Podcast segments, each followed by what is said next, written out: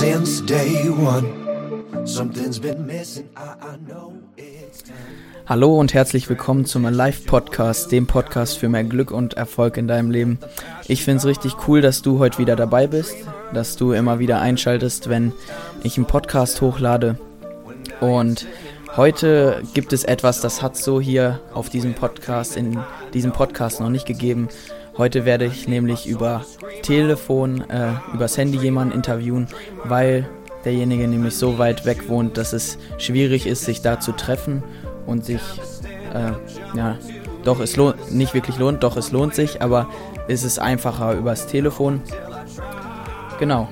Ähm, sei gespannt auf denjenigen, der gleich kommt und ja, nochmal zu erwähnen, dieser, diese Episode ist gesponsert und getragen von Andreas Redekopp, einem Fotografen, der richtig gute Fotos schießt. Und wenn du wissen möchtest, wie gut die wirklich sind, dann guck einfach unten in die Podcast-Beschreibung und da kannst du auf seinen Instagram-Account gehen und ja, sehen, was er für gute Arbeit leistet.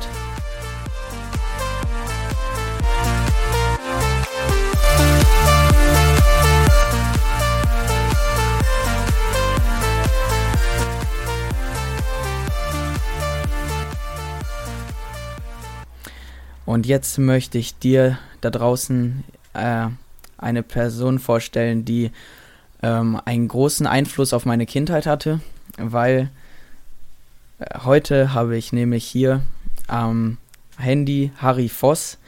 Er ist Kinderbuchautor und hat unter anderem das Buch Schlunz geschrieben, was mich in der Kindheit ähm, ja sehr fasziniert hat, äh, was, was mir richtig Spaß bereitet hat. Das wollte ich immer lesen. Mein Bruder hat sogar jedes Buch äh, fünfmal durchgelesen, hm, hat sieben Bände und ja, freut mich einfach, dass er hier ist. Ähm, wie habe ich Harry kennengelernt? Das war ganz verrückt. Ich war auf einer Hochzeit, habe da mitgeholfen und dann ja, hat sich so ergeben, dass ich da den Harry getroffen habe.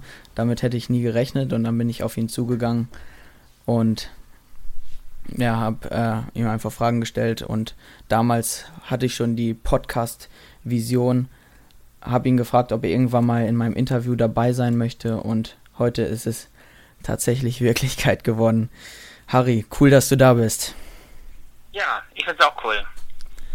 Ja, genau. Ich werde jetzt äh, äh, dahin gehen. Ich werde ihn einmal vorstellen. Dazu äh, lese ich einen Wikipedia-Beitrag vor, der von einem unbekannten Menschen geschrieben wurde. Mm, und ja, hör einfach zu und sei gespannt, wer Harry genau ist. Harry Voss wurde am 3. April 1969 in Dillenburg geboren und ist ein deutscher christlicher Autor. Harry Voss wuchs in Eibelshausen auf und bereits als Jugendlicher arbeitete er in Jungschar und Kindergottesdienst der örtlichen evangelischen Kirchengemeinde mit. Er studierte Religionspädagogik in Darmstadt und ist seit 1995 Kinderreferent beim Bibellesebund, wo er zehn Jahre lang die Kinderzeitschrift Guter Start als verantwortlicher Redakteur leitete. Bei Kinderfreizeiten tritt er unter anderem als gitarrenspielender Geschichtenerzähler auf.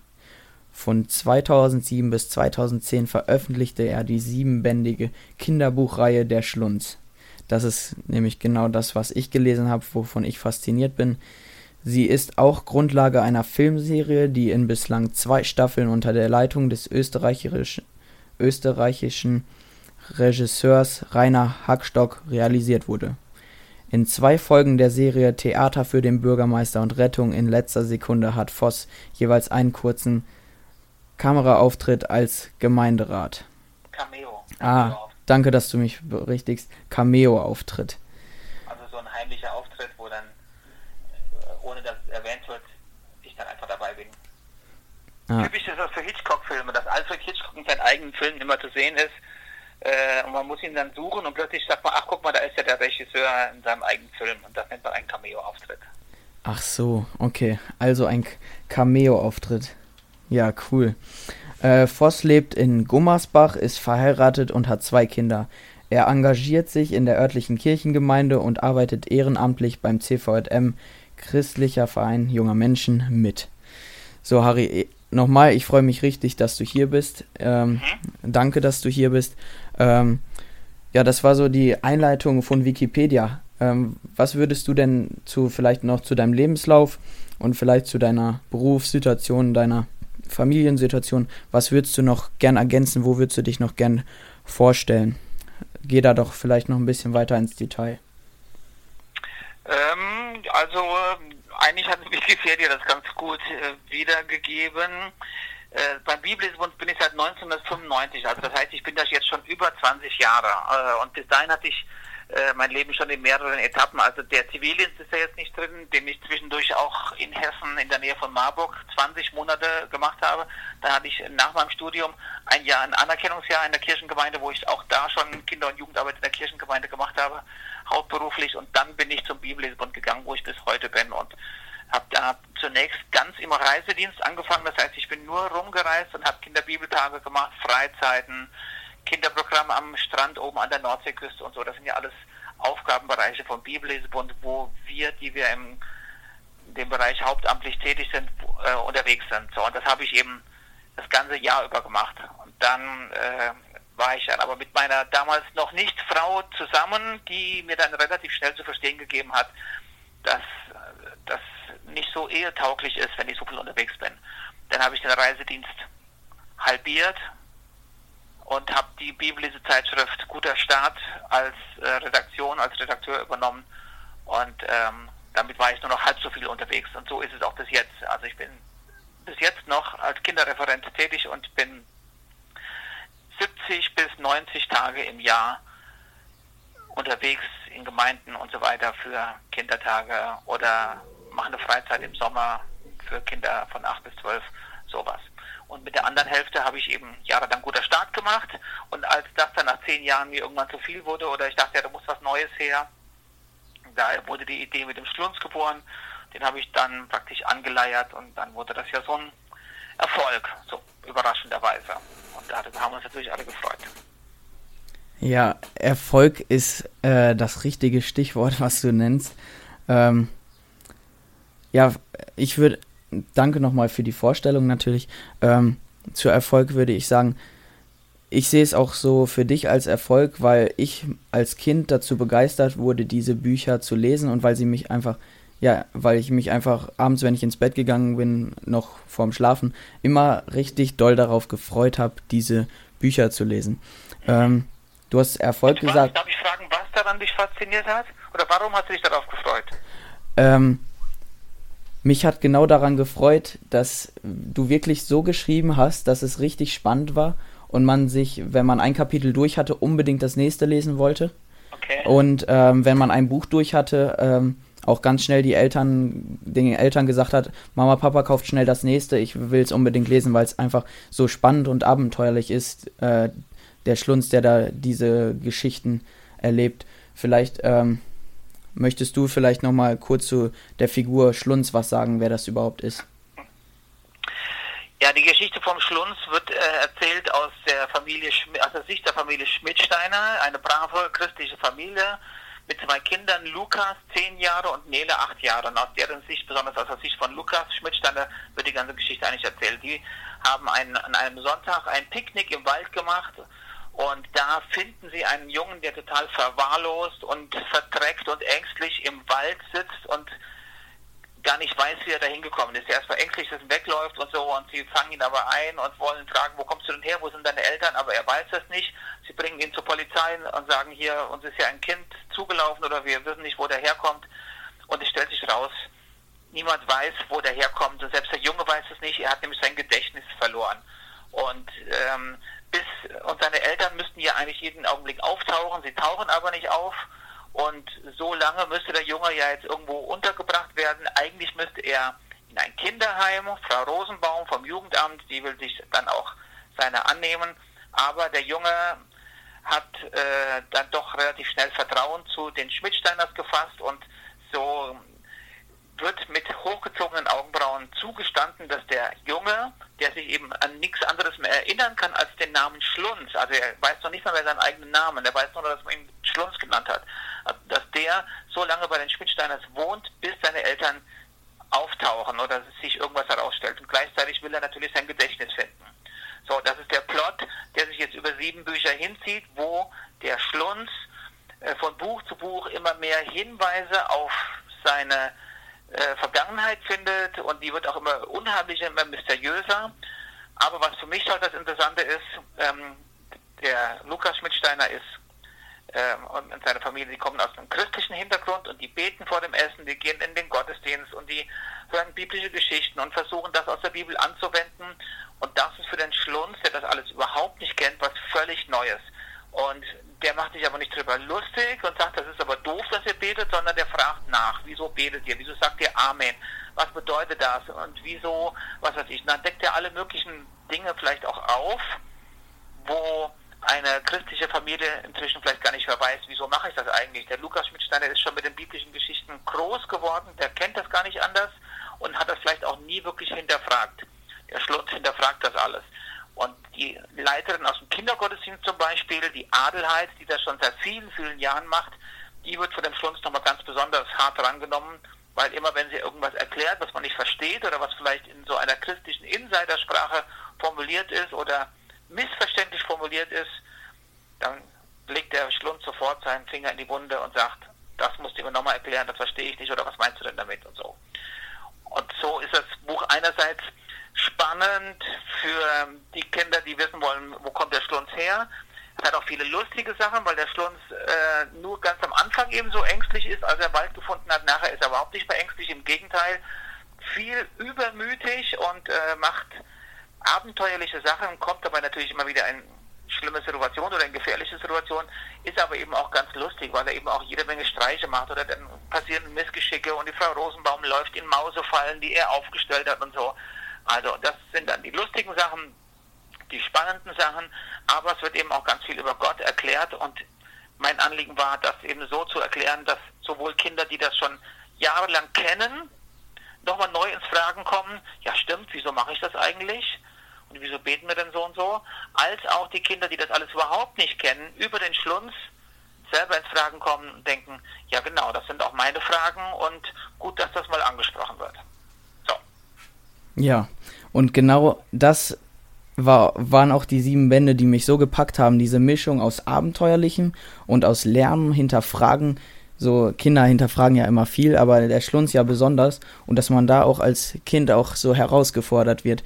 Das, äh, da kann ich einfach von dir, einfach von einem Erfolg sprechen, weil ich auch aus meiner Umgebung weiß, ähm, alle Kinder, so die ich kenne und die das gelesen haben, die finden das Buch richtig klasse und deswegen würde ich da auch vom Erfolg sprechen und dass du da auch so die, ähm, die Fragen, die ein jedes Kind vermutlich irgendwo hat, ähm, wie du die ähm, wie du das in der Story verpackst und ähm, dadurch ähm, ja Kinder das attraktiv machst und darüber nachdenken lässt, ja, was hat das denn eigentlich mit Gott auf sich? Gibt es da überhaupt einen Gott? Und finde ich super und ist halt auch ein, äh, deswegen ein Erfolg. Und ja, da merke ich, mh, Erfolg hat, da, da hast du echt einen Erfolg in deinem Leben gehabt. Gibt es da irgendwie Zahlen, ähm, wie viele Bücher da irgendwie mal rausgegangen sind oder ähm, irgendwelche Bewertungen? Gibt es da irgendwas, woran man das messen kann? Also, ähm, die aktuellen Zahlen liegen mir nicht vor. Ich bin auch ein Mensch, der nicht so mit Zahlen kann. Also du kannst mir eine Zahl nennen und dann vergesse ich die auch wieder.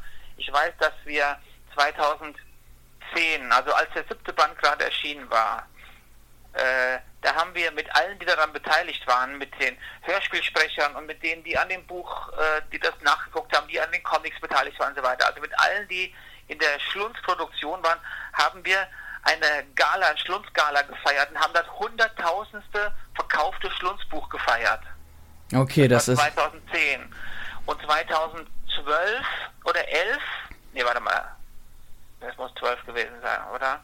So um den Dreh, haben wir das 500.000. verkaufte Schlunzprodukt äh, gefeiert. Also da waren jetzt, äh, dann ging es nicht nur um die Bücher, sondern auch die DVDs und so weiter und Hörspiele. Das war 2012. Das ist jetzt also nochmal, jetzt sind wir nochmal sechs Jahre weiter. Also das sind wir schon äh, ja, irgendwann hören die Verkaufszahlen oder wenn die mal, äh, schnell die mal nicht so hoch, aber es ist schon im Vergleich zu dem, was sonst auf dem christlichen Markt los ist, da ist man also, also wenn man 1000 Bücher verkauft, dann ist man oft froh von einem Buch. Dann ist man froh, wenn es los ist. Allenfalls, wenn man denkt, das wird ein gutes Buch und wow, das könnte was werden, dann macht man eine Auflage von 2000 und genau, und ist froh, wenn man die dann irgendwie loskriegt. Das ist so ein, eigentlich schon ein gutes Buch bei 2000 äh, und so. Und der äh, Schlunz, wenn du den ersten Band vom Schlunz nimmst, wenn du da jetzt reinguckst, ich weiß das gar nicht, äh, müssen wir jetzt mal so ein Schlunzbuch aufschlagen, die, wie viel der Auflage das schon ist, meinetwegen 13. oder 15. oder so und das ist dann schon, hat schon allein der erste Band ist bestimmt 50.000 Mal verkauft worden. Krass. Das ist natürlich jetzt bei den anderen, das geht nicht so weiter. Dann ist der, der zweite Band dann vielleicht nur noch 30.000 Mal verkauft und der dritte Band 20.000 oder was weiß ich. Das müssen wir jetzt mal im Einzelnen gucken. Ähm, das ist aber bei allen Reihen so, dass es, dass es nach hinten abnimmt, weil ja nicht jeder alle äh, sieben liest. Aber trotzdem äh, spricht man da, was, äh, was so Gesamt, das Gesamtgeschehen angeht, schon von einem großen Erfolg. Das muss man schon so sagen. Ja, also krass, krasse Zahlen, krasser Einblick. Ähm, dann möchte ich dich doch mal fragen, ähm, was bedeutet denn Erfolg für dich in deinem Leben? Wie definierst du das? Oder genau, was hat das für einen Teil in deinem Leben? Also überhaupt Erfolg, jetzt abgesehen äh, vom Schlons jetzt, oder wie? Ja, genau, erstmal erst so allgemein.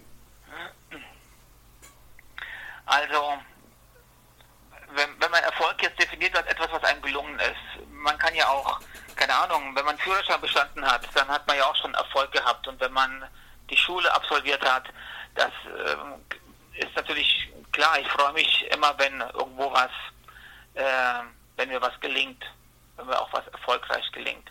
Was jetzt hier die, die Buchreihe angeht oder Schlunz oder so, da ähm, bin ich nicht so auf Zahlen versessen und da äh, bin ich nicht so ein Typ, der sagt, ich möchte jetzt aber ein erfolgreiches Buch haben oder so. Also ich, ich merke da eher, wenn so Rückmeldungen von dir jetzt, die dann sagen, Mensch, das hat mich geprägt und das hat, das hat genau in mein Leben gesprochen und so, sowas freut mich sehr. Äh, das ist aber jetzt keine Zahl, ne, dass ich jetzt sage, so und so viele tausend Kinder haben jetzt das gelesen oder haben jetzt die in die Rückmeldung gegeben. Ich freue mich, wenn ich sehe, dass es, dass es ankommt und äh, so. Und, aber ansonsten bei anderen Sachen, klar, jeder, der irgendwas anfängt, der möchte natürlich, dass es dass andere das gut finden oder dass es, äh, dass es auch gelingt. Das ist doch klar. Ja, und. Aber ich mache halt Erfolg jetzt nicht an, an so Zahlen oder an Geld oder Verdienst oder sowas fest. Das ist bei mir nicht der Fall. Okay, das, das, das finde ich auch ganz wichtig und sehr interessant, ähm, weil die, die wirkliche Freude und die Wertschätzung erfährt man halt wirklich dann halt in diesen persönlichen Rückmeldungen, ne? Und dass irgendwo auch äh, Kinderleben und äh, Leben bewegt wurden und äh, dass es ja genau wie bei mir auch eine Prägung war, irgendwo ein kleines bisschen auch. Und da freue ich mich einfach für dich, dass du das erreichen konntest. Und ja. Also, da freue ich mich auch. Also das ist das, das ist schon so. Und manchmal zu der Zeit, als dann die Bücher auch noch äh, am Erscheinen waren, also in der Zeit zwischen 2007 und 2010, habe ich ganz rührende E-Mails und Briefe gekriegt von Kindern, auch von Eltern, die oh, bei denen ganz viel passiert ist und die, die, die Bücher und auch die Fragen, die da dann aufgeworfen wurden, zum Anlass genommen haben, nochmal ganz neu über ihren Glauben nachzudenken, über ihr Leben nachzudenken, über Familie, Gemeinde. Also, ja, genau. Also, das war schon toll, bewegend zu hören. Das hätte ich nicht gedacht, das hätte ich niemals für möglich gehalten. Also, äh, das war schon eine Überraschung für mich und habe mich natürlich sehr gefreut. Ja, das ist, das ist echt super schön und da äh, spürt man auch einfach, dass das einfach ein Projekt war, was gesegnet wurde. Mhm. Ja, ähm, dann würde ich auch einfach zur nächsten Frage übergehen. Ähm, ich wollte dich mal fragen, hast du, hast du eine Morgenroutine oder so, äh, sowas in der Art und wenn ja, welche? Und wenn, wenn ja, wie hilft sie dir täglich möglichst gut und schnell bei dir vor allem in kreative Prozesse zu kommen oder wie oder gab es irgendwann mal sowas, weil Kreativität war ja bei dem Buchschreiben auch schon ganz schön wichtig, würde ich jetzt mal behaupten. Ja, ja. Also Kreativität ähm, steckt in mir einfach drin, dass äh, ich äh, muss nicht in kreative Prozesse kommen, ich muss manchmal muss ich persönlich in die Gänge kommen. Das ist natürlich, wenn ich dabei bin, jetzt ein Buch zu schreiben Und das dann auch durchzuhalten, das ist manchmal, da mangelt es nicht an Kreativität, sondern auch, wenn dann an der Disziplin, das einfach dann auch durchzuziehen. Und da brauche ich eine ganz strenge morgendliche Routine, das ist schon so. Also wenn ein Tag normal abläuft, sage ich mal, und wir jetzt nicht Urlaub haben oder Ferien sind oder so oder Wochenende, dann ist ja sowieso immer nochmal alles anders. Aber an einem normalen Werktag steht meine Familie oder ja so um halb sieben sowas auf morgens. Dann mache ich erst die, schmiere ich die Brote für meine Kinder und für meine Frau. Die gehen dann ähm, zu arbeiten auf die Schule äh, und in die Schule.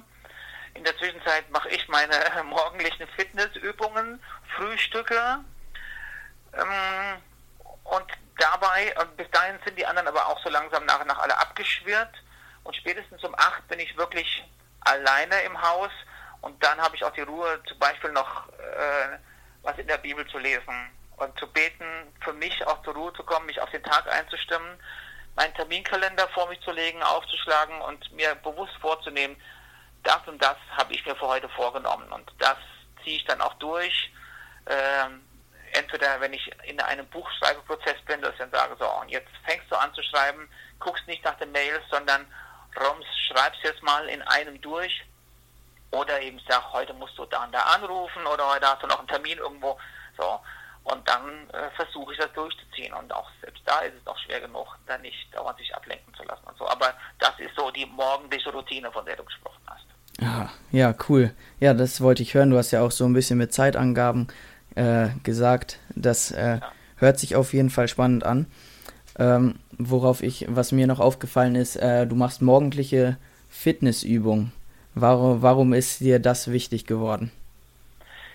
weil ich über 40 bin und gemerkt habe, wenn ich nichts für meinen Körper tue, dann gehöre ich mit 60 oder 70 äh, zu den Leuten, die dann nur noch alt und klappig herum äh, lungern. Ich bin eigentlich kein Typ, der, also in der Schule zum Beispiel habe ich Sport nicht gemocht. Ich war auch kein sehr sportlicher Typ, habe aber dann irgendwann mal, hm, ja, das war auch, als ich so um die 40 rum war, das ist ja auch schon, ich werde nächstes Jahr 50 schon, aber als ich so um die 40 war, habe ich gedacht, hm, du müsstest mal was tun. Habe ich mich im Fitnessstudio angemeldet und bin da immer hin, aber dann immer diese Geräte und dreimal in der Woche hinfahren und ich habe mich auch nicht so wohl gefühlt und auch die anderen Leute, ach, das war immer irgendwie eine komische Stimmung und die ganzen Muskelplötze da. Ich habe mich jemals wieder abgemeldet und habe gedacht, also so ein paar Sit-ups und Liegestützen und äh, einfach was für, für meine Beweglichkeit, die kriegst du auch zu Hause hin. So, und jetzt habe ich halt morgens da meine Isomatte liegen und dann mache ich hier Kniebeugen, Liegestützen, was weiß ich, hier so ein paar Sachen, eine halbe Stunde ungefähr, 20 Minuten, eine halbe Stunde. Und dann, also, und ich gehe auch gerne schon mal jetzt bei dem schönen Wetter laufen. Dann jogge ich eine Runde hier bei uns durch den Wald. Ich wohne hier so ein bisschen im ländlichen, sehr schön. Ähm, genau, das mache ich, aber das gehört nicht zu meiner Morgensroutine. Das muss ich dann zwischendurch mal einschieben. Ah, okay. Ja, schön. Das, äh, das freut mich richtig zu hören, ähm, dass du da auch echt deinen Körper noch fit hältst. Man merkt es halt irgendwann, ne? Ich jetzt noch nicht, zum Glück. Ähm, aber viele sagen es und dass du da ja bewusst auch ja, an deinem Körper arbeitest. Ja, ja. Genau. Und ähm, äh, dass du da auch nicht dich äh, ins Fitnessstudio zwingst und auch einfach dieses, dass die einfachsten Übungen mit den Basics man so viel machen kann Richtig, und genau. seinen Körper einfach so gut fit halten genau, kann. Genau. Da stehe ich Der halt. Der Körper ist ja schon ja. sein eigenes Trimmlichtgerät. Genau. Äh, du, du hast alles, man sagt immer, du hast alles, ähm, was du brauchst zum Trainieren, eigentlich immer dabei. Das ist dein eigener Richtig. Körper. Ja, ja, genau. Ja. genau. Und dann hast du noch gesagt. Wenn ich jetzt richtiges Muskelaufbautraining oder sowas machen wolle, dann müssen natürlich irgendwann die Gewichte gesteigert werden und so weiter. Aber ähm, das ist ja jetzt nicht äh, mein, mein Ziel. Dann habe ich, dann müsste ich ja irgendwann tatsächlich erhöhen. Aber so bin ich froh, wenn ich das einfach mache. Leute in meinem Alter, die haben dann irgendwann auch, äh, irgendwann fängt der Rücken an und meldet sich und sagt, äh, hallo, mich gibt es auch noch und ich werde alt. Das Knie, die Knie fangen irgendwann an. So, und da, wenn man nichts tut, dann wird das immer steifer und äh, da kann man halt bewusst ein bisschen gegensteuern. Ja, und äh, da bist du auf jeden Fall ein gutes Vorbild, finde ich schön. Ähm, und du hattest äh, gesagt, Bibellese, wenn du dann alleine bist, ist auch noch ein Teil dann äh, bei mhm. dir. Ähm, wie sieht das denn aus? Hast du da irgendwie einen Plan? Was du, liest du immer nach einem Plan oder liest du immer, worauf du Lust hast? Schlägst du einfach die Bibel auf oder was ist interessant? Was kann man lesen? Ja, also ähm, von allen ein bisschen. Ich habe einen Plan, also ich habe eine Losung da liegen. So, und in der Losung ist ja immer auch ein Tagestext angegeben. Manchmal lasse ich mich von der Losung inspirieren denke, huch, was ist denn das für ein Vers? Den hast du noch nie gelesen oder ist noch nie aufgefallen. Dann schlage ich den im Original in der Bibel auf und lese dann mal das Kapitel dazu vorher, hinterher und denke, ach komm, das ist ja mal was ganz Neues. Freue ich mich. Ich habe ein Notizblock oder so eine Art Ringbuch immer auch da liegen und wenn ich irgendwelche Erkenntnisse habe oder irgendwie mich was gefreut hat oder so, dann notiere ich das da schon mal. Nicht jeden Tag, aber manchmal. Und dann, wenn ich das dann rückblickend nochmal durchlese, dann bin ich nochmal nachträglich ganz froh über die Sachen, die, äh, die mir dann so aufgefallen sind. Und da kann ich mich auch später nochmal ermutigen. So, und ansonsten äh, lese ich halt die Stellen aus der, der sogenannten fortlaufenden Bibellese. Da ist ja immer so eine Bibelstelle angegeben, die sich über mehrere Tage hinzieht oder eigentlich die ganze Zeit halt. Und da werden biblische Bücher in unterschiedlicher Reihenfolge gelesen. Im Moment zum Beispiel ist der Hebräerbrief gerade dran, der gelesen wird. So, und dazu gibt es dann Bibellesehilfen, die einem dann das nochmal erklären. Und da habe ich natürlich die Bibellesehilfen vom Bibellesebund, bei dem ich arbeite, vorliegen. Also da gibt es ja, ich habe eben gesagt, ich war jahrelang für die Bibellesezeitschrift für Kinder zuständig, die heißt Guter Start. Und unsere Bibellesezeitschriften vom Bibellesebund, die wollen ja gerade helfen, Leuten, die ins Bibellesen einsteigen oder die das Bibellesen für sich entdecken wollen, denen eben das zu erklären, wenn man es eben gerade schwierig findet. Und da ist guter Start eben das Heft für die Kinder, damit die überhaupt den Zugang kriegen. Pur ist das Heft für die Teenager. Klartext ist das Heft für junge Erwachsene und Orientierung für die erwachsenen Erwachsenen. Und ich habe diese beiden Hefte, Klartext und Orientierung, die habe ich immer bei mir zu Hause und dann kann ich dann lesen. Auch wenn es natürlich für mich, ich kenne natürlich dadurch, dass die Redakteure auch meine Kollegen sind, kenne ich die Redakteure und ich weiß auch deren Hintergründe und so und lese das natürlich nochmal viel persönlicher, als wenn ich die überhaupt nicht kennen würde. Es gibt noch eine fünfte Bibellesezeitschrift, soll ich der Vollständigkeit halber sagen, die heißt Atempause und die ist für Frauen. Die könnte ich auch lesen, aber mache ich nicht. ja, und ähm, jetzt würde mich mal interessieren, wie, äh, wie hilft dir das, ähm, wenn du täglich deine Bibellese machst, wie hilft dir diese Zeit, ähm, für den Tag, für dein Leben allgemein und auch für deinen Beruf? Wie gibt dir das Kraft oder wie, oder wie motiviert ja. dich das auch oder was macht das allgemein in deinem Leben? Also, ähm, das Bibellesen hilft mir, mich in meinem Christsein fit zu halten, sage ich mal. So wie ich morgens meine Fitnessübung für den Körper mache, ist das quasi mein Fit, meine Fitnessübung für, äh, für die Seele, mein Workout für die Seele, mein tägliches sozusagen. Ich habe einmal mich entschieden, als Christ zu leben. Ich habe Erfahrungen in meiner Kindheit auch gemacht mit, äh, mit Christen, die äh, meiner Meinung nach das toll vorgelebt haben, wo ich gesagt habe, oh ja, das möchte ich auch. Und mh, mm, Gott, Jesus könnte für mein Leben eine Rolle spielen und ein Leben als Christ klingt attraktiv, sage ich jetzt mal. Und habe dann so als Jungscharkind, also als zwölfjähriger Junge eigentlich schon gesagt, das möchte ich auch, möchte da als Christ leben. Und habe dann damals in meiner Jungschar, so hieß unsere Kindergruppe, ähm, ein Bibelleseheft, nämlich Guter Start, das gab es damals schon, bekommen. Und habe dann in einer Bibel erst noch die Bibel von meinen Eltern und dann habe ich irgendwann eine eigene bekommen, äh, dann darin Text aus der Bibel gelesen, die mir dazu helfen. Also ich kann nicht jeden Tag sagen, wow, ich habe jetzt das Highlight an Erkenntnis und äh, das wow, gibt mir jetzt Kraft, als ob ich den Zaubertrank von Asterix getrunken hätte. Ähm, aber es hilft mir einfach in der Beziehung zu Gott, zu Jesus dran zu bleiben. Also wenn man sagt, äh, in meinem Gebet sage ich Gott, was, was mir auf dem Herzen liegt. Und in der Bibel sagt mir Gott, was ihm auf dem Herzen liegt. Das passt nicht immer zusammen, aber manchmal passt es eben tatsächlich zusammen. Oder es ist eine Situation, wo ich gerade irgendwie eine Frage habe, ängstlich bin oder mutlos oder in unserer Familie ist irgendein Stress und schlage die Bibel auf oder die Losung oder so und dann steht da irgendwas Ermutigendes drin und ich merke, Mensch, da hat mir Gott jetzt eine Antwort gegeben. Ich möchte es nicht zu magisch sehen, auch nicht, dass irgendwie, äh, ja genau, dass Gott jetzt genau das so gefügt hat, aber manchmal hat man schon den Eindruck, Mensch, das passt jetzt genau in meine Situation und dann kann ich Gott dafür danken. Das, ähm,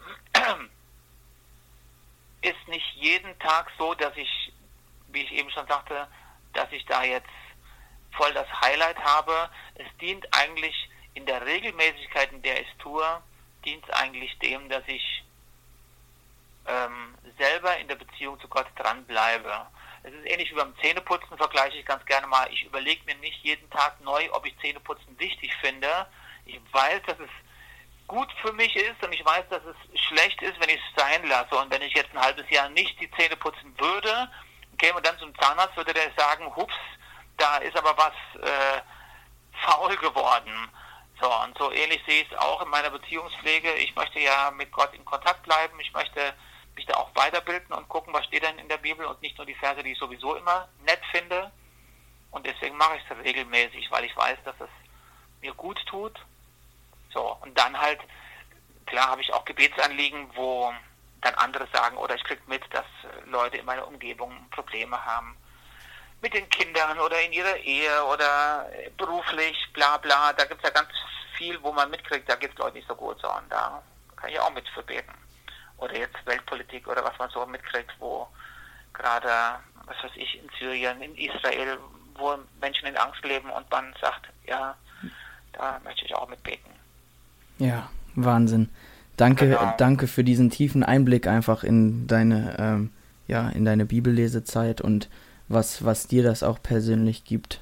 Sehr gut und sehr und schön mal, zu sehen. Es gibt mir nicht jedes Mal was, ne? Also manchmal äh, ist es dann auch schnell zu Ende. Dann äh, habe ich da einen Text gelesen, habe meine Gebete gesagt und dann war es das auch. Aber ich hatte auch mal eine Phase in meinem Leben, wo ich ein schlechtes Gewissen hatte, weil ich dann dachte, oh, das hat jetzt gar nichts gebracht und jetzt kannst du es auch gleich sein lassen oder so.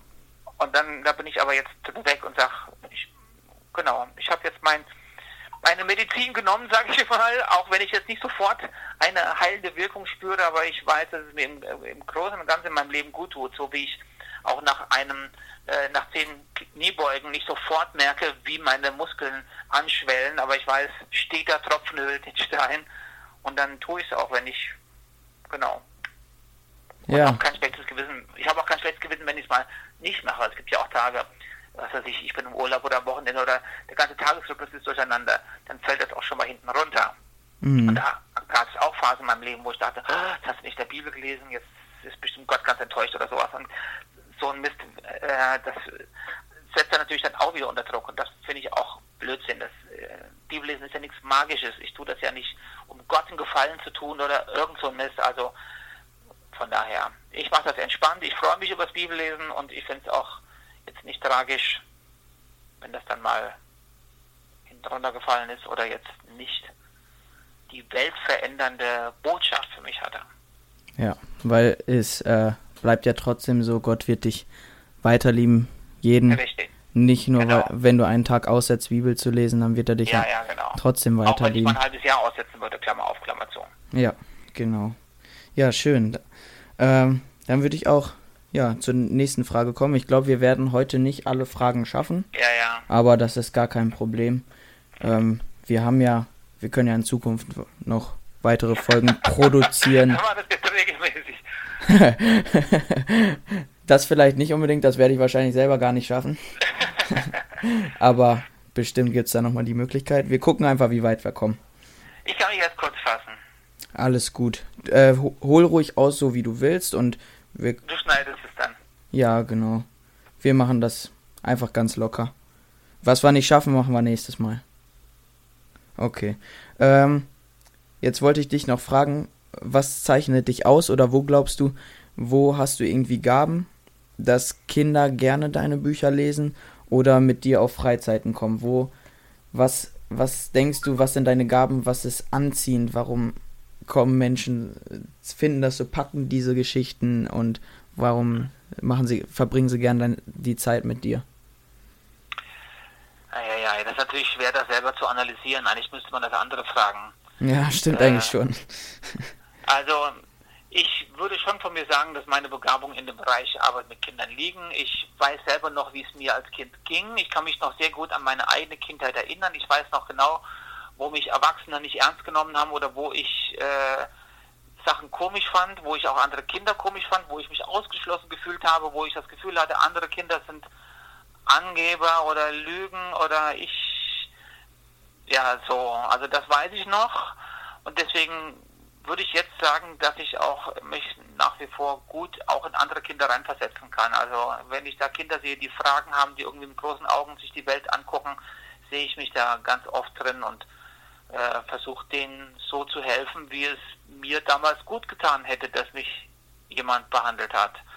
Und ich habe auch als Kind nicht gerne gelesen, muss ich äh, offen gestehen, ähm, obwohl ich heute Bücher schreibe. Ähm, mir war das früher oft zu textlastig oder zu unspannend oder zu weit ausgeholt und so, deswegen schreibe ich jetzt so, wie ich es als Kind gerne gelesen hätte. Äh, so, dass das anderen Kindern jetzt auch gefällt, das freut mich natürlich, aber ich kann jetzt nicht sagen, guck, wenn es alle so machen würden wie ich, dann wäre das jetzt der große Erfolg. Ich mache es, wie ich intuitiv, ich bin ja kein Berufsautor oder sowas. Ich habe es ja einfach mal gemacht, als ich dachte, ich fange jetzt mal an oder ich will mal eine Geschichte schreiben. Deswegen, ja, genau. Also wenn Kinder gerne auf meine Freizeiten kommen, ja, vielleicht fühlen sie sich von mir ernst genommen. Vielleicht äh, liegt es auch an den anderen Mitarbeitern, die da sind. Ich habe hier mein Team auch und dass wir auch viele Spiele machen und coole Geländespiele und so weiter und so. Also, den, den Rest müsstest du dann tatsächlich andere fragen, was die mhm. meinen, was mich so macht, dass die jetzt zu den Freizeiten kommen oder die Bücher lesen. Ja. Offensichtlich, aber das hast du ja selber auch gesagt, habe ich da einen Nerv getroffen, äh, der sie anspricht. Ja, spannend. mhm. Ja. Hast du neben ähm, dem Morgensport noch andere Hobbys oder irgendwas? Vielleicht auch was. Morgensport ist ja nicht wirklich mein Hobby. Aber äh, also dadurch, dass ich mein Hobby zum Beruf gemacht habe, habe ich ja kaum mehr Hobbys. Äh, sondern im Gegenteil, ich darf den ganzen Tag meinem Hobby nachgehen. Das ist ja schon cool. Aber wenn ich so mal was anderes mache, was nicht mit Bibellesebund zu tun hat, dann treffe ich mich sehr gerne mit Freunden. Ich gehe gerne mit Freunden joggen oder treffe mich einfach so mit denen zum Frühstücken, zum Beten, zum Spielen. Äh, meine Frau und ich, wir spielen sehr gerne. Ich bin gerne mit meiner Familie zusammen. Jetzt neulich bin ich äh, hier bei dem schönen Wetter mit meiner Frau an einen unserer Stauweiher, die wir hier so rum haben, mit dem Fahrrad gefahren. Hab dann am Ufer gesessen, haben den Sonnenuntergang uns angeguckt, eine Flasche Bier dabei getrunken und eine Dose Erdnüsschen und haben uns sehr gefreut über die Natur und so weiter. Also ich bin ein Mensch, der sehr im Jetzt lebt, der auch den jetzigen Augenblick sehr genießen kann. Und ähm, von daher geht es mir auch schon so, dass ich gar nicht viel brauche, damit es mir gut geht. Und ich sitze draußen, höre die Vögel singen und denke, boah, wie schön ist das hier. So, aber es dient mir natürlich auch, wenn ich mit anderen Menschen zusammen bin. Wie gesagt, spielen gerne. Ich bin äh, lange Zeit in Chören gewesen. Das schaffe ich im Moment zeitlich nicht. Jungschar habe ich jetzt viele Jahre selber gemacht als Ehrenamtlicher. Der steige ich aber jetzt im Sommer aus. Akkordeon habe ich jetzt wieder neu entdeckt. Das hatte ich als Kind mal lernen müssen. Das hat mir damals gar nicht gefallen. Jetzt habe ich es wieder entdeckt und jetzt spiele ich es manchmal ganz gerne, so für mich. Das sind so Sachen, die mich jetzt auf andere Gedanken bringen oder wo ich jetzt ganz andere Fähigkeiten in mir jetzt nochmal anstoße. Ja, ist doch doch, ist doch wahrscheinlich doch gerade noch mehr als gedacht.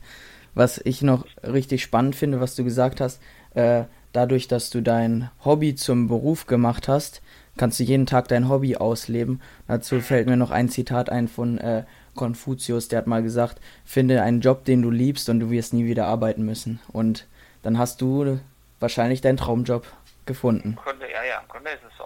Ja. ja. Ich habe auch mal von einem Hauptamtlichen gehört, der gesagt hat, äh, mache nie dein Hobby zum Beruf, denn dann hast du kein Hobby mehr. Und das hat mich mal eine Weile sehr frustriert und auch gesagt, ja stimmt, ah, ich habe kein Hobby mehr, Hilfe, ich, ich bin nur noch am Arbeiten.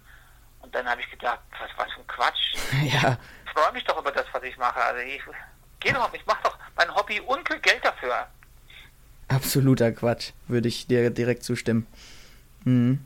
Ähm, ja, was, was wäre denn, Harry, wenn äh, du auf eine einsame Insel müsstest und nur drei Dinge mitnehmen dürftest? Also äh, ich vermute bei dir, Familie wäre ein Ding. Also Familie zählt als ein Ding, falls das... Ach so, äh, ich hätte es gedacht, äh, Ding ist gar keine, also man könnte keine Menschen mitnehmen oder so. Denn dann ist es ja keine einsame Insel, dann bin ich ja ein bisschen einsam. Ja, okay, da sind keine Menschen, aber du kannst, du kannst Menschen mitnehmen. Okay. würde ich natürlich meine Familie mitnehmen. Das sind ja dann schon drei. Ne, äh, das zählt als ein Eins. Okay. Und zwei weitere Dinge. Welche wären die noch wichtig, wenn du auf die. Also, ja, ähm, also Essen und Trinken gäbe es da, aber oder müsste ich das auch mitnehmen? Das gibt's da. Also das ist dann die Frage danach, womit, womit könnte ich jetzt eine ganze Weile auch eine Einsamkeit, eine Einsamphase überstehen. Ne? Also wenn ich jetzt in Urlaub geschickt würde zu der Therapie und ich müsste jetzt, dürfte nichts mitnehmen oder jetzt ein Dschungelcamp oder so. Mhm. Also ich würde wahrscheinlich, auch wenn es Klischee ist, ich würde natürlich meine Bibel mitnehmen, weil sie mir doch auch immer wieder Inspiration gibt, Kraft und ich da immer wieder neue Dinge entdecke. Aber ich müsste unbedingt auch einen Block und einen Stift mitnehmen. Das wäre auf jeden Fall so. Ja, ja, dass richtig, ich, äh, richtig. Gedanken aufschreiben kann, dass ich Gedichte aufschreiben kann, dass ich Geschichten aufschreiben kann, Eindrücke aufschreiben kann. Also ich bin ein Mensch, der sich sehr mitteilt in dem, was er aufschreibt. Ja, das, das ist doch immer mega cool. Und wenn du dir ähm, die Podcast-Folge mit dem Andreas Redekopp und Eduard Redekopp anhörst, also meinem Onkel und meinem Vater, wirst du da auch gehört haben. Ich habe denen die gleiche Frage gestellt. Die haben auch gesagt, ein Teil auf jeden Fall, was sie mitnehmen wollten, war auf jeden Fall die Bibel. Genau. Ja. Ähm, Harry, was sind denn deine Ziele für die Zukunft? Hast du da noch welche, also persönlich oder auch beruflich? Ähm, Gibt es da noch irgendwas, was dich anspornt, was du noch erreichen möchtest vielleicht? Man kommt ja immer mal wieder in Lebensphasen, wo man sich diese Fragen ganz neu stellt. Natürlich hatte ich mit 20 oder 30 nochmal ganz andere Ziele, weil ich da jung und im äh, Berufsanfänger-Dasein war und ich wollte die Welt verändern und wollte im Kinderbereich, im christlichen Kinderbereich alles besser machen als meine Vorgänger oder mindestens genauso gut oder keine Ahnung, zumindest tausend neue Ideen reinstecken. So, das habe ich jetzt alles schon gemacht. Im Moment bin ich in einer Phase, wo ich mir überlege, was könnte denn nach der Kinderarbeit noch kommen, also nach der Arbeit mit Kindern, dass ich äh, eine neue Zielgruppe habe, ob ich jetzt neu mit Familien arbeite, mit Erwachsenen, mit Alten vielleicht sogar. Ähm, das ist so im Moment meine Frage. Wie geht's weiter mit mir? Gibt es ein Leben außerhalb von Kinderbüchern? Gibt es ein Leben außerhalb vom Bibellesebund? Gibt es ein Leben außerhalb von Kinderfreizeiten und so weiter? Ähm, da bin ich jetzt nicht händeringend auf der Suche und möchte nicht so schnell wie möglich davon weg, aber trotzdem, wie gesagt, mit 50, ähm, also mit 67 höre ich auf zu arbeiten und ist die Frage, mache ich jetzt noch 17 Jahre das Gleiche so weiter oder sage ich, ich könnte jetzt nochmal, ja, irgendwas ganz anderes. Und dasselbe frage ich mich jetzt auch, was, was Gemeinde angeht, jetzt bei uns in der Kirchengemeinde, in der ich äh, dabei bin. Und da habe ich ja jetzt jahrelang die Jungschau gemacht, die gebe ich jetzt ab und damit habe ich gar keinen Verantwortungsbereich mehr und auch keinen ehrenamtlichen Bereich mehr. Da frage ich mich auch, was könnte denn jetzt dran sein? Aber da habe ich jetzt, hab ich jetzt erstmal kein Ziel. Mein, mein Ziel ist jetzt erstmal in dieser, oder meine Vorgabe, mein nächster Schritt ist, hier in unserer Gemeinde die Fühler auszustrecken und zu fragen, welche Vision hat denn unsere Gemeinde, unsere Kirchengemeinde? Verfolgen wir überhaupt noch ein Ziel oder dümpeln wir nur so vor uns hin und alles soll bleiben, wie es ist? Das wäre mir zu wenig, dann würde ich sagen, dann muss ich mir eine andere Gemeinde suchen. Ich möchte ja auch noch irgendwie missionarisch aktiv sein. Ich möchte Menschen für Gott gewinnen, für Jesus gewinnen. Ich möchte, dass Leute sich für Gott, für die Bibel, für ein Leben mit Gott interessieren. Und da möchte ich Zugänge schaffen und äh, irgendwie Leute erreichen. Das will ich aber nicht alleine, sondern zusammen mit Gemeinde. Und deswegen ist da jetzt erstmal mein nächster Schritt, dass ich frage, wo ist da jetzt erstmal Bedarf, wo kann ich mich einbringen, außerhalb von Arbeit mit Kindern, wo ich es jetzt jahrelang gemacht habe. Hm, interessant, dass du jetzt, ja, völlig in Ordnung, dass du dir jetzt nicht so, ja doch, du hast jetzt ein Ziel definiert, du willst Fühler, deine Fühler ausstrecken, die Gemeinde voranbringen und dass du da auch so ein Gemeinschaftsziel hast, das finde ich richtig schön. Und ähm, ja, und dass du auch so am Reflektieren bist, das auch immer wieder, finde ich auch immer wieder richtig wichtig, so im Leben zurückzublicken, Zuk Zukunft schauen, so wo man gerade steht. Das ist echt wichtig. Ähm, wir haben noch ein paar Minuten, oder Harry? ja, Oder wann, wann möchtest du. nee, sag, ja, nee, das äh, ziehen wir jetzt noch durch. Okay, okay. Wo, also wie gesagt, genau. Ich, ich gucke auch auf die Uhr, es ist 53, ich muss mir noch was anderes anziehen und dann muss ich los. Wollen, wollen wir dann hier einen Cut machen? Haben wir denn noch? Die Buchtipps, die Lebensweisheit. Das können wir ganz schnell abfertigen. Also wenn du möchtest, können wir das noch ja, reinpacken. Nee, dann lass uns das noch, ja, dann lass uns das noch abfertigen. Okay. Ja, ähm, hast du drei Buchtipps oder irgendwas zum Konsumieren, vielleicht sogar von dir selber, was du, ähm, ich werde diesen Podcast auch an Kinder weitergeben, was du den Kids empfehlen würdest oder auch Erwachsenen, wo du raus vielleicht viel gelernt hast. So drei Sachen.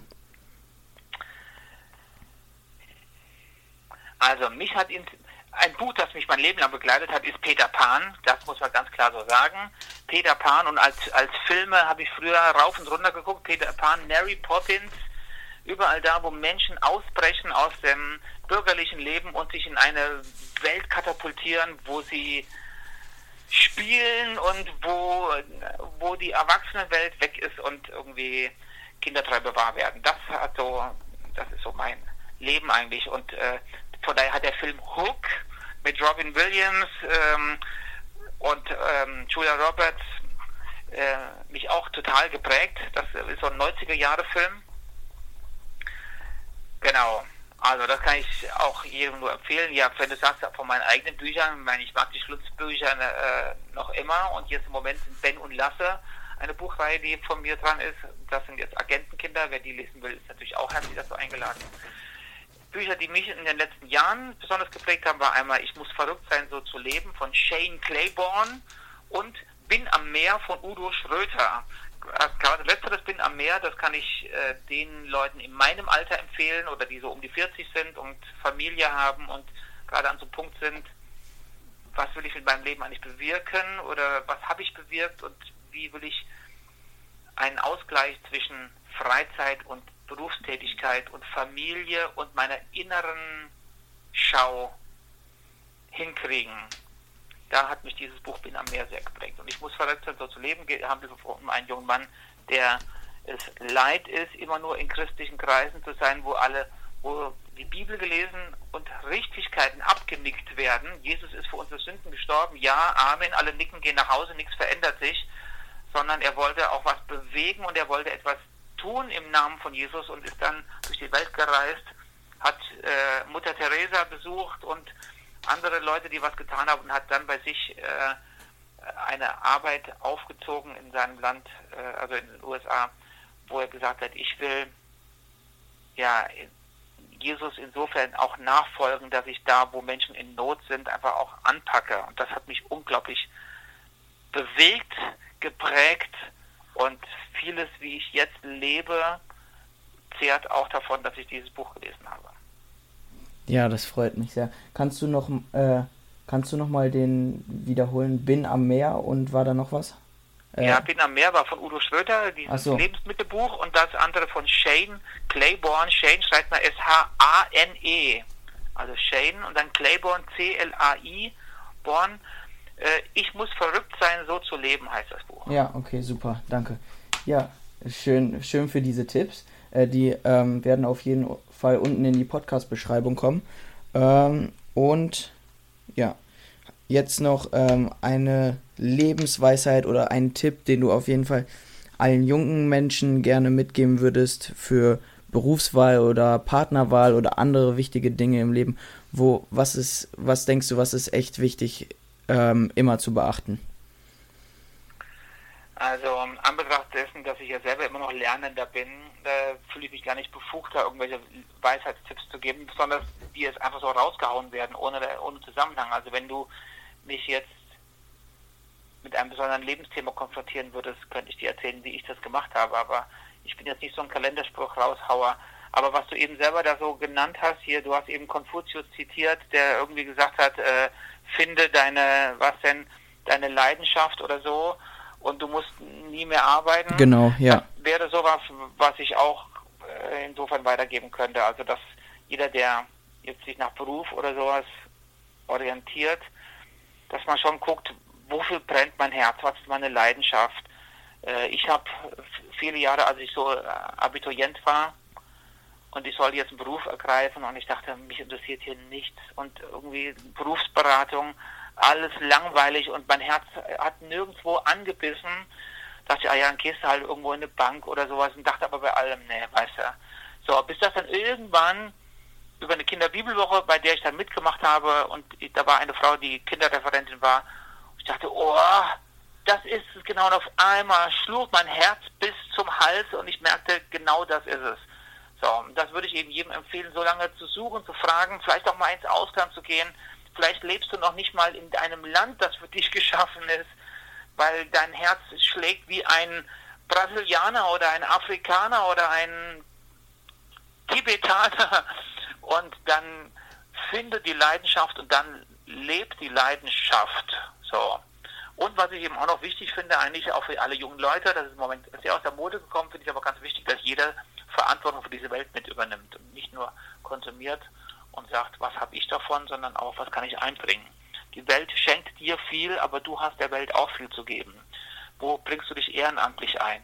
Bist du ja nicht nur in der Kirchengemeinde oder überhaupt in christlichen Gemeinden da auch, aber auch, was weiß ich, vielleicht möchtest du bei der Feuerwehr mitmachen, beim DLRG, bei so vielen Einrichtungen, wo es im Moment unglaublich an Nachwuchs mangelt, weil keiner mehr sich ehrenamtlich irgendwo einbringen will. Aber unsere Gesellschaft lebt davon, dass jeder an seinem Punkt, wo er lebt, Verantwortung übernimmt und sagt, ja, ich möchte auch etwas von meinen Begabungen einbringen. Ja, Wahnsinn, Harry. Siehst du, jetzt hast du in die Frage doch noch mehr Lebensweisheit gesteckt, als überhaupt geht. äh, ähm, aber vielleicht, wenn ich da irgendwie nochmal Fragen an dich habe zu bestimmten Lebensbereichen oder vielleicht die Zuhörer, dann werden wir vielleicht dich nochmal anrufen. Und ähm, aber jetzt ähm, möchte ich dich auch nicht länger aufhalten. Du musst ja auch gleich schon los, ne? Mhm. Ähm, und ich würde sagen, du schickst mir am, per Mail am besten noch ähm, so Links zu, zu, Seiten, wo man die Bücher kaufen kann, wo man dich erreichen kann. Ich meine, die, die Bücher findest du auf Amazon, okay. auf bibellesebund.de und dann auf dem Shop, das kann ich jetzt noch, es gibt Harrys Blog, Jo, stimmt, das habe ich auch gefunden, als ich da dir gegoogelt habe. Ob genau, also Harrys Blog, da kannst da äh, poste ich immer mal neue Sachen und auf Facebook findest du Harry Voss. Ah, schön. Ja, dann werde ich das alles unten in die Podcast-Beschreibung Podcast packen. Ja. Ähm, und dann können die Leute dich ich auch. den jugendlichen Empfehlern noch, den Empfehlern, jugendlichen Zuhörern noch die Bücher 13 Wochen und Gefangen in Abadonien empfehlen. Ja. Das sind noch Bücher, Jugendbücher, die ich noch hinterhergeschoben habe nach dem Schluss. Okay. Ja. Falls du die noch nicht kennst, kann ich sie dir auch wärmstens ans Herz legen. Ich kenne sie tatsächlich noch nicht, denn ja, dann, dann werde ich mir die auf mal ganz schnell bestellen. Ja, da habe ich auch gute Rückmeldungen zu bekommen. Okay, sehr schön. Dann werden die Zuhörer gleich die Chance haben, alles unten sich schnell zu bestellen und genau. dich zu erreichen, wenn die Fragen an dich über Facebook haben und deinen Blog zu lesen. Genau. Harry, ich bedanke mich bei dir, dass du dir die Zeit genommen hast. Ähm, ich habe sehr viel aus diesem Podcast selber mitgenommen und cool. ich freue mich, wenn wir demnächst wieder in Kontakt treten. Alles klar. Und dann noch schönen Abend dir. Das wünsche ich dir auch. Und auch dir, Jonas, alles Gute. Danke. Und dein Buch? Nee. Der hat, er, der, der ähm, Jonas hat erst die ganze Zeit zugehört, ob der Ton passt und so. Und dann hat er nur, dann konnte er äh, nur noch liegen und zuhören. Okay. Ja, cool. Dann haben wir doch unsere Challenge gewonnen. Ja. Genau. Ja, dann, dann schönen Abend dir. Schönen Abend. Ja, danke. Bis dann. Okay, tschüss. Ciao.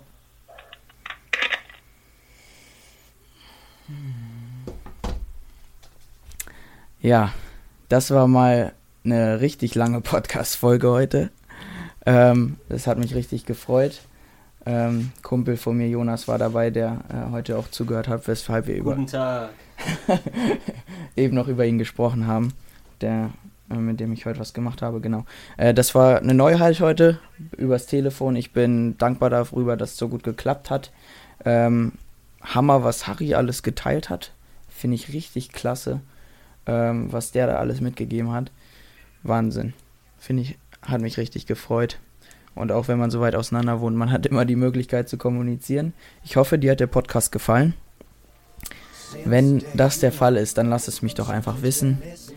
Sch äh, ich freue mich über jede Wertschätzung Äh, und wenn du mir auch eine persönliche Meinung gibst, was dir gefällt und auch was dir nicht gefällt, wenn es da irgendwas gibt. Und wenn du die Möglichkeit hast und iTunes hast, dann gib mir doch eine 5-Sterne-Bewertung. Auf iTunes schreib mir da eine Rezension. Und ich freue mich, dass du dabei warst und bis hierhin zugehört hast. Wünsche dir einen richtig guten Start in die Woche oder wann auch immer du diesen Podcast hörst. Ähm, alles Gute, wir haben den Podcast abends aufgenommen. Und ja, alles Gute dir.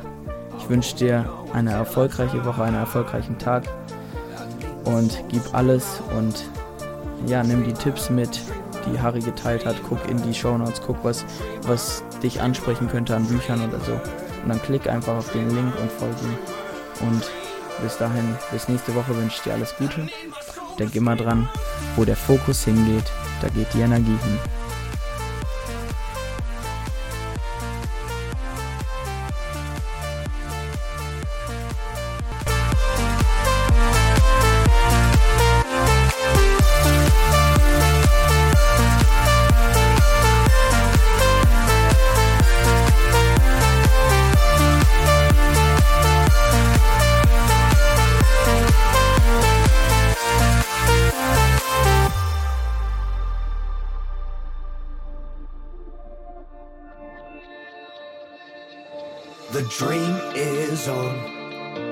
Be shaken. I, I know I'm strong. Power awaken. I believe I'm great. I let my passion come out. I'm a dreamer, dreamer. My eyes will show some kind of worry, bubble blue as rain. A dream, a story. I'm face to face. I need my soul to scream out. I'm a dreamer, dreamer. I need to choose, need to decide. Time to stand up, jump to the other side. One way to go, I won't know until I try. I need my soul to scream out. Dreamer, dreamer, dreamer, dreamer, dreamer, dreamer. dreamer.